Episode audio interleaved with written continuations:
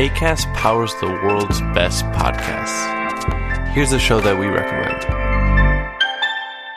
Hey guys, welcome to Giggly Squad. a place where we make fun of everything, but most importantly, ourselves. I'm Paige DeSorbo. I'm Hannah Berner. Welcome to the squad. Giggly Squad started on Summer House when we were giggling during an inappropriate time. But of course, we can't be managed. So we decided to start this podcast to continue giggling. We will make fun of pop culture news, We're watching fashion trends, pep talks where we give advice, mental health moments. and games and guests. Listen to Giggly Squad on ACAST or wherever you get your podcasts. ACAST helps creators launch, grow, and monetize their podcasts everywhere. ACAST.com.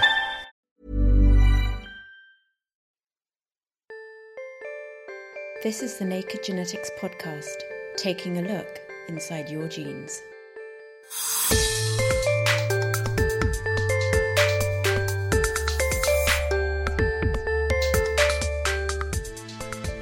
Not realise it, but your health, immune system, and even love life are governed by the particular set of so called compatibility genes that you inherit. There are thousands of different variations in these genes, but why do we have such diversity and does it matter? So no one has a better or worse set of genes, but across the whole human population, it's the diversity that allows us to survive disease best of all. Plus, we dig into the latest research on cancer genetics, how studying hundreds of tumour genomes might bring forward new breast cancer cures. This is the Naked Genetics podcast for May 2016 with me, Dr. Kat Arney, brought to you in association with the Genetics Society, online at genetics.org.uk.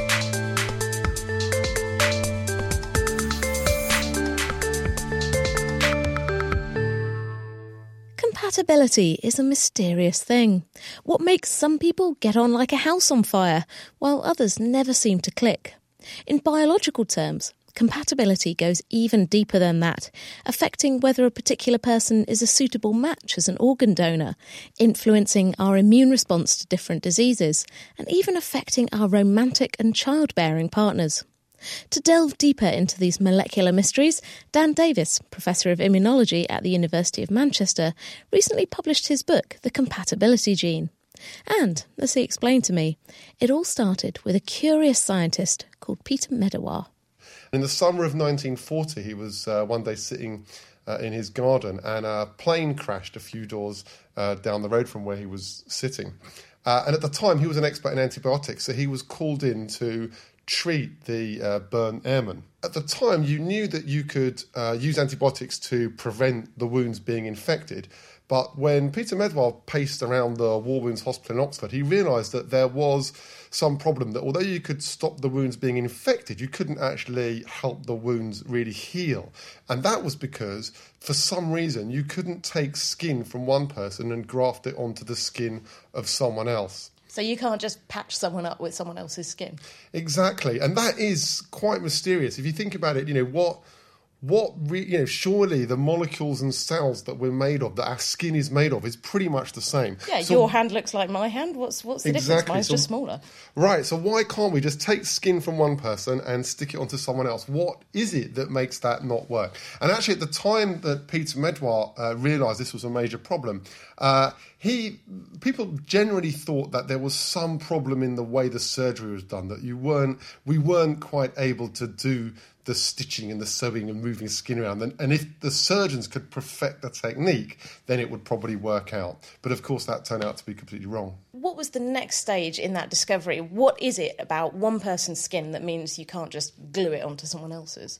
Right. So what Peter Medawar did was uh, trying to was immerse himself in that problem. So actually, he moved to uh, Glasgow, and there he worked with the surgeon Tom Gibson. And Tom Gibson, the surgeon he was working with in Glasgow, happened to mention that he thought that when you transplant skin from one person to another person and then did the same thing again, the skin was rejected much faster the second time round.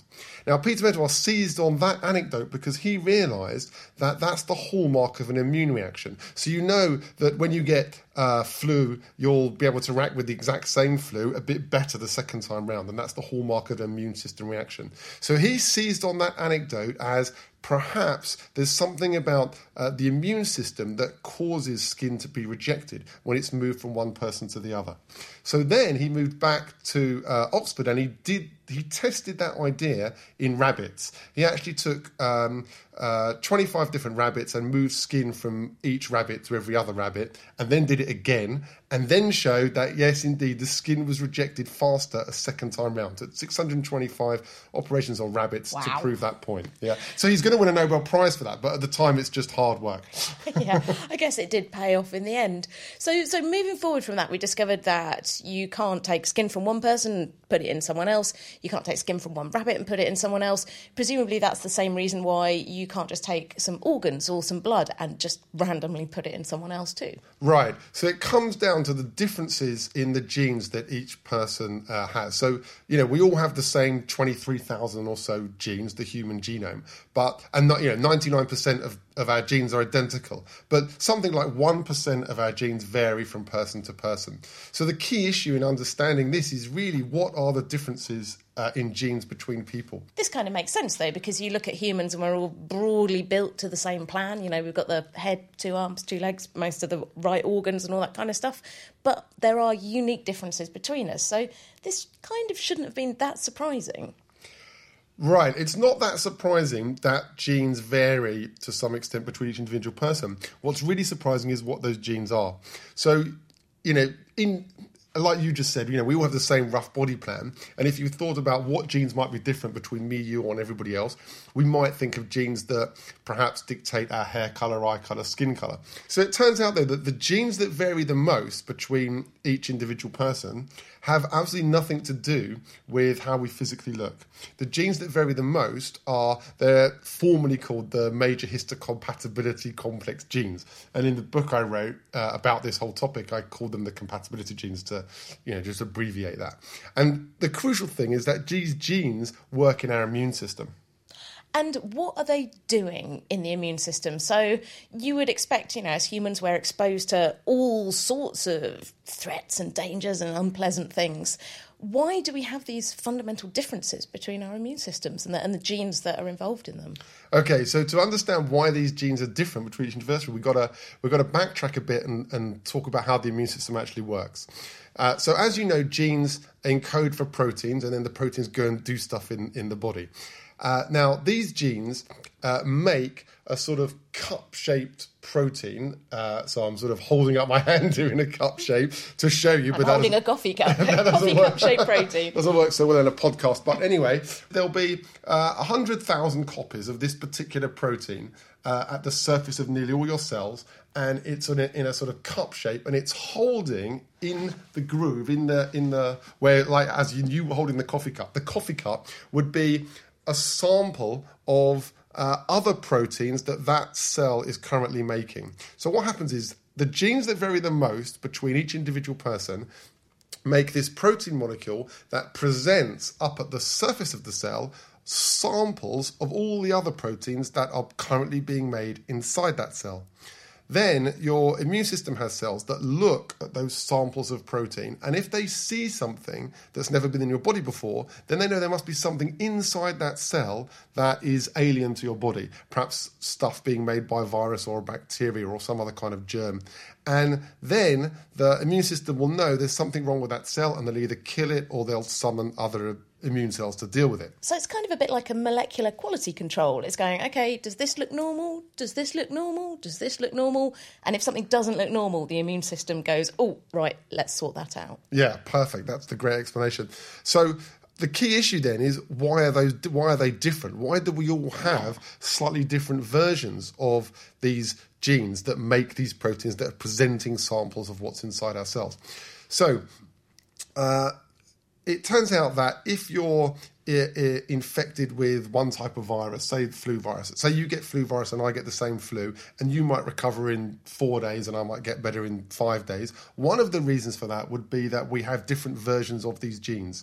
So that would mean that uh, for a given type of virus, your the version of the gene that you have might be better at presenting a sample of something being made by that virus. Uh, and it turns out that although my gene might be a little bit worse at dealing with that particular flu, it might well be better at another type of flu. So the overall message is that we have to have this diversity so that we are, uh, as a species, uh, as well as as individuals, strong at fighting all the possible different kinds of viruses that could infect humans. I was going to say, it doesn't, on the surface of it, sound like it makes evolutionary sense for, say, you and I to be different in our response to the infections that we're both exposed to. But as a species, then, so we have to think about it in evolutionary terms in a broader way, that it's about how diverse our species immune system is rather than just my own. Yes, it's quite complicated because actually it works at the level of the individual as well as the species because you also have more than one copy of this gene in you. So you have a diversity in you as well. Uh, so, for example, we're, we're talking here about for sort of experts, we're talking about the class one versions of these genes, and you have three copies from your mum and three copies from your dad. So you actually have six different versions of that gene. So you have a diversity in, of these proteins, and I do, and we have different ones, and we, you know, and the next generation then shares in a mixture of all the differences passed on from one to the other. Give me an idea of this kind of diversity in these these compatibility genes, say between people in the UK, people around the world.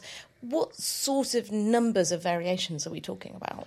Enormous variations. So, as I said, you have three copies of these genes, uh, and uh, they're actually called A, B, and C. And roughly across humans, there are roughly a thousand different A genes, a thousand different versions of the B gene, a thousand different versions of the C gene you could have. And you'll inherit one of those from your mum, one of those from your dad, and they could be, uh, in principle, any one of those thousands. So it's the combinations of six that you would have are.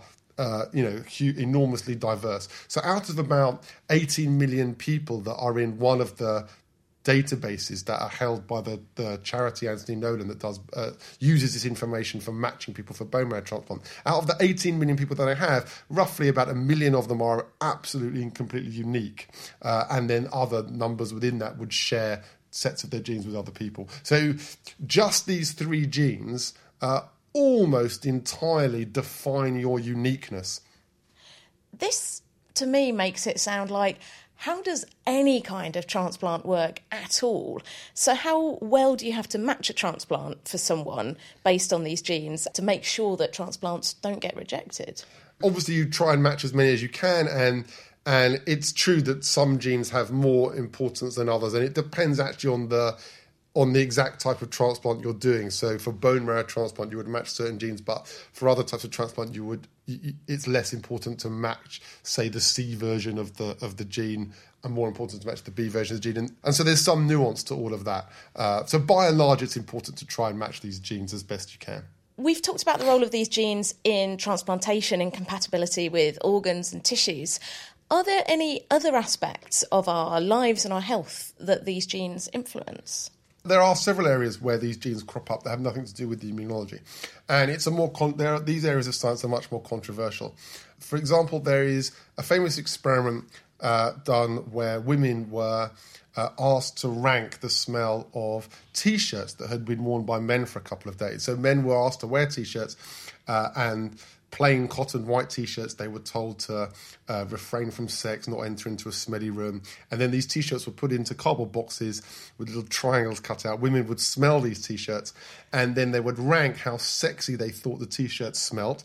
And then the results were compared to the version of these compatibility genes that the men and women had. And it turned out the, that the women preferred the smell of t-shirts worn by men who had different versions of these compatibility genes. Now, why would that be? I mean, for a start, let's forget how horrible that sounds. Sniffle these disgusting t-shirts, ladies. Enjoy. Um, so, why would we want someone that's different? Surely it should all be about compatibility and finding someone who's the same as us. So, uh, the the idea behind that would be that um, you seek a sexual partner that has different versions of these genes to yourself so that it would maximize the diversity we have in these genes in our children that then keeps the human species very diverse in these genes which allows us to be strong at fighting all kinds of infections but It's an idea more than a proven fact. And um, there are many uh, difficulties with that kind of experiment. So, firstly, smell is very, very difficult to study. So, you know, um, you know, you're recording this interview digitally. It sound can be digitized very easily. TV is obviously using a digital version of, of, of, a picture, but smell cannot be digitized or analyzed in any way. You know, how do you describe the smell of vanilla? It's just a very hard thing to study. Secondly, uh, if the women rank the smell of t-shirts, say five out of ten compared to four out of ten, what would that mean? Obviously, we had, you know, any human interaction is incredibly complex, and the the extent to which uh, a change in smell can impact someone's behavior is highly controversial and extremely difficult to study. Yeah, if I had to choose between do you want to sleep with a 5 out of 10 guy or a 4 out of 10 guy, my answer is neither. Can I have the 10 out of 10 guy, please? yeah, very good. So, you know, it's very hard to pin that down to an impact on human behavior. But there is some good evidence in, in animals. So, for example, mice uh, would run down a Y shaped track and they can choose to mate with either one of the other two mice. And they do prefer to mate with another mouse that has different versions of these genes. Uh, so, they, so there is some fundamental biology in that because it's true even in animals. But uh, mice do that by smelling each other urine. So you know that's probably a skill lost in us. So uh, uh, um, that's a whole section of Tinder. You, you don't want to go down there. So it's hard also to you know build up a picture from experiments done in mice to relate that to anything that we might do. So there's probably some interesting fundamental biology in that story, uh, uh, but it still is quite a controversial subject. So where the where the evidence is much uh, stronger on a stronger footing, perhaps, is in the likely uh, chance of problems that can happen in pregnancy, uh, and so.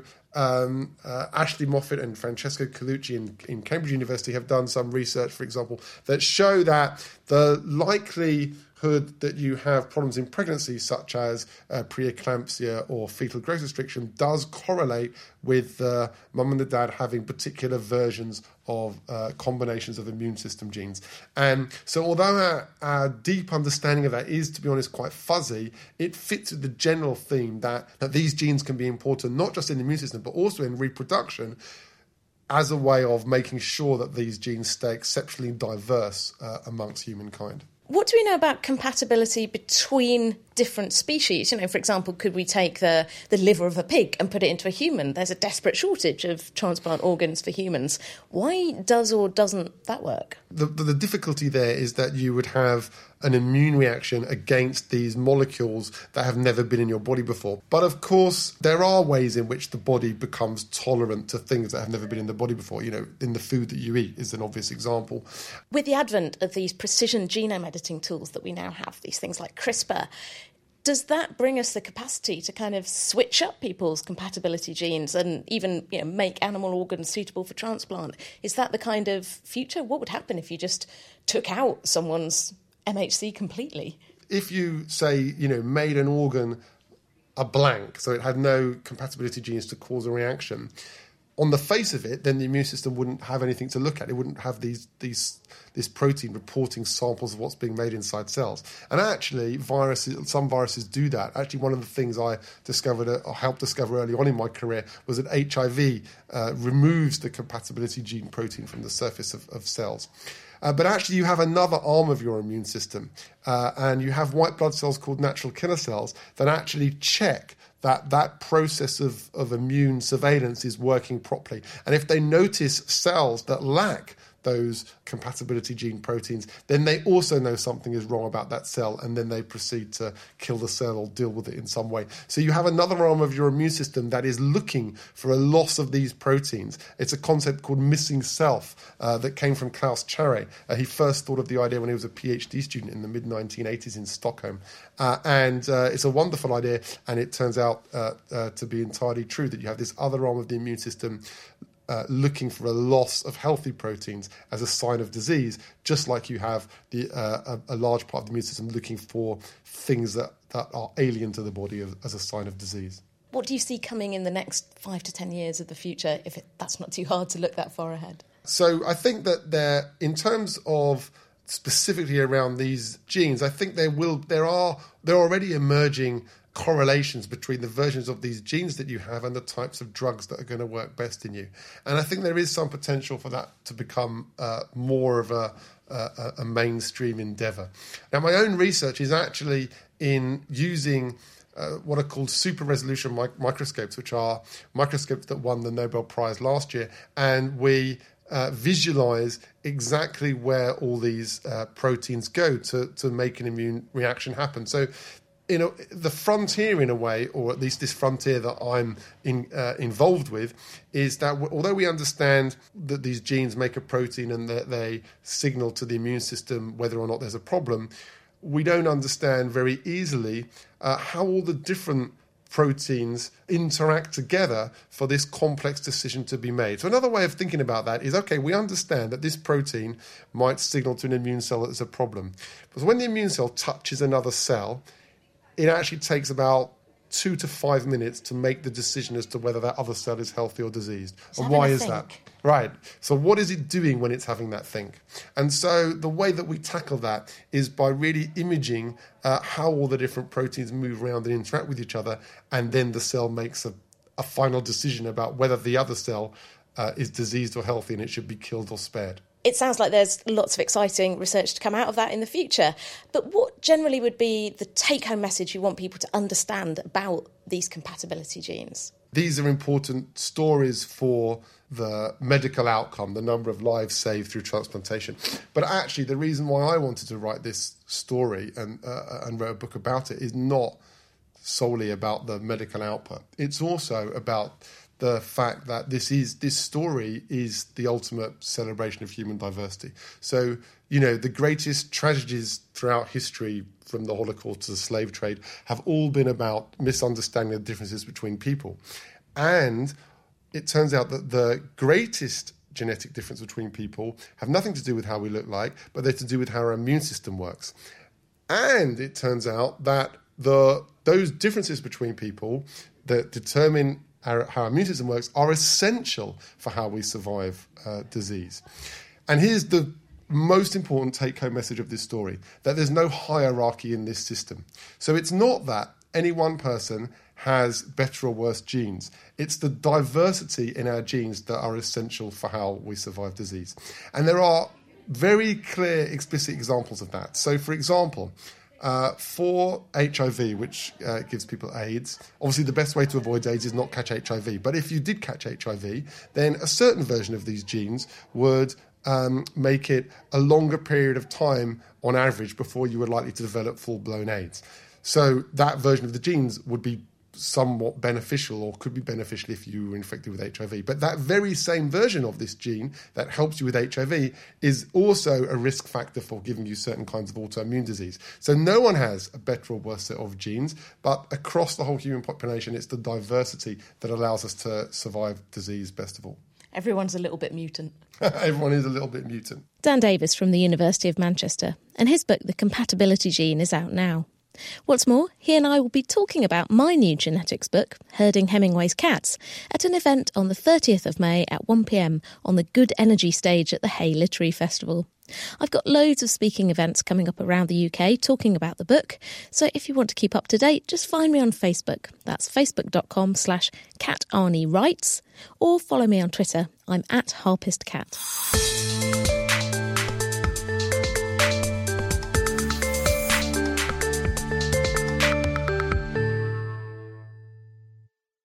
It's been hailed as a milestone in cancer genetics.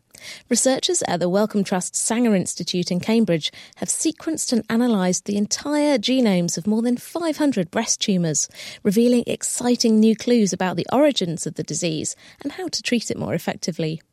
I caught up with Dr. Emma Smith, Science Information Manager at Cancer Research UK, to find out what they discovered in there.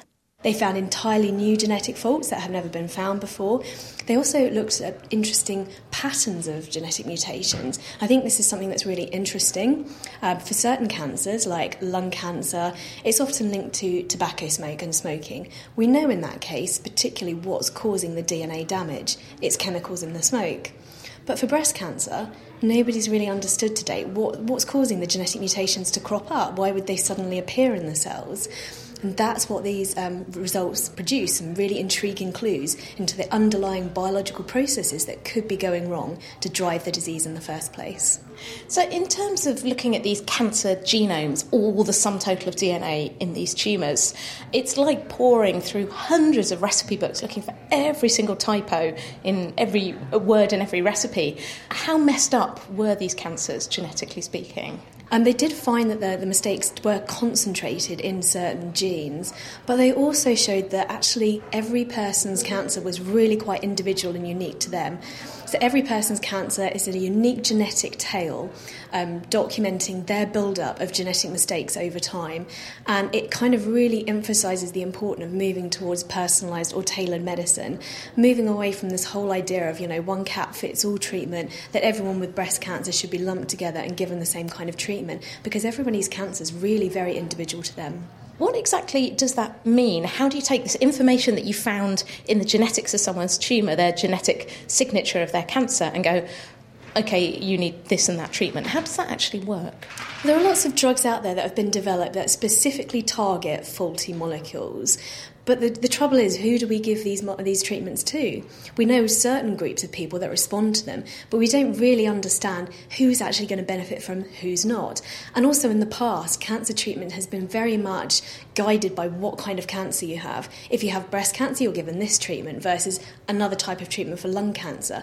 But actually, Doctors are moving away from that now and viewing cancers as being determined more by their genetic faults. And actually, treatments that in the past have worked for types of lung cancer, could work for types of breast cancer, could work for types of brain tumour, because it's all about the shared genetic mistakes that are fueling that cancer. And if we can get treatments that particularly target them, A, they might be more effective, and B, they also might be kinder and spare healthy tissue because they specifically home in on cancer cells.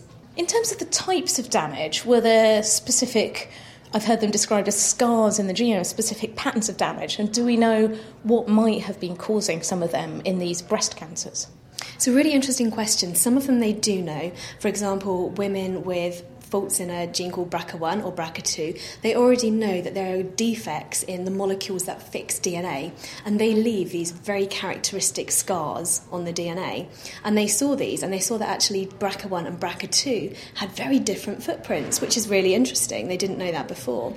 Another pattern or mutational signature, if you want, that they found was caused by a molecule called APOBECs. I, I love APOBECs. They're really interesting. They were first discovered through HIV research and research into the immune system. They're actually very important for a normal, healthy, functioning immune system. But if they go haywire, like they can do in cancer, suddenly they're introducing mutations into the DNA left, right, and centre. If the mutation happens in a key gene, that's when you can get cancer developing. So, some really interesting patterns or mutational signatures. They also characterise some, they still don't know what's causing them. So, this is a really open, whole new field of biology that I think is going to be really exciting in the next few years. This is a huge amount of data, a huge amount of information to scour through, but it's still one type of cancer. So, are there other researchers who are looking at other types of cancer as well? Is this the way that cancer research is going now?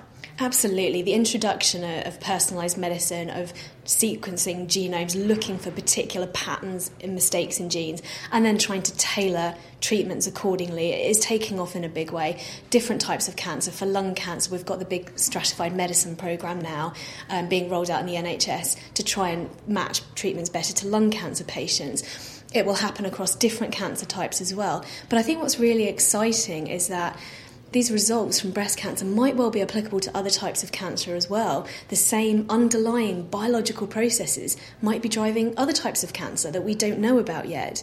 So, using this kind of research to fuel the discovery of new treatments or to better tailor treatments might well be applicable across the board. That was Emma Smith from Cancer Research UK. And finally, it's time for our Gene of the Month, and this time it's Alhambra.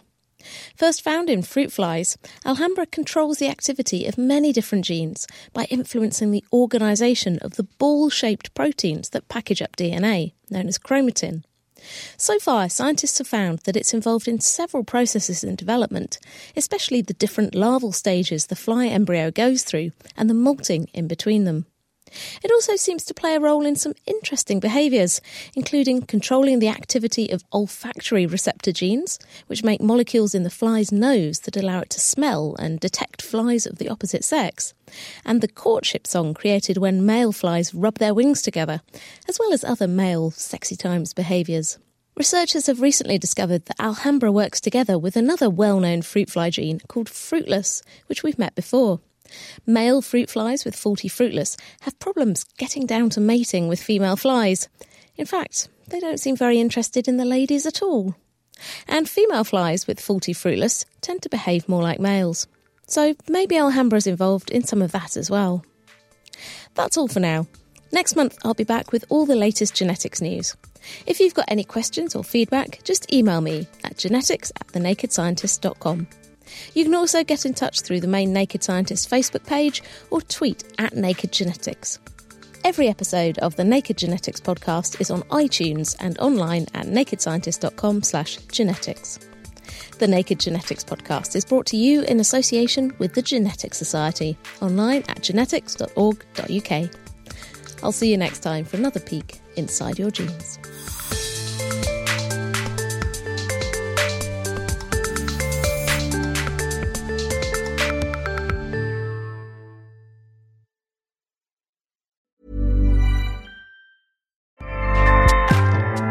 ACAST powers the world's best podcasts. Here's a show that we recommend. Hey guys, welcome to Giggly Squad. A place where we make fun of everything, but most importantly, ourselves. I'm Paige DeSorbo. I'm Hannah Berner. Welcome to the squad. Giggly Squad started on Summer House when we were giggling during an inappropriate time. But of course, we can't be managed. So we decided to start this podcast to continue giggling. We will make fun of pop culture news, We're watching fashion trends, pep talks where we give advice, mental health moments. and games and guests. Listen to Giggly Squad on ACAST or wherever you get your podcasts. ACAST helps creators launch, grow, and monetize their podcasts everywhere. ACAST.com.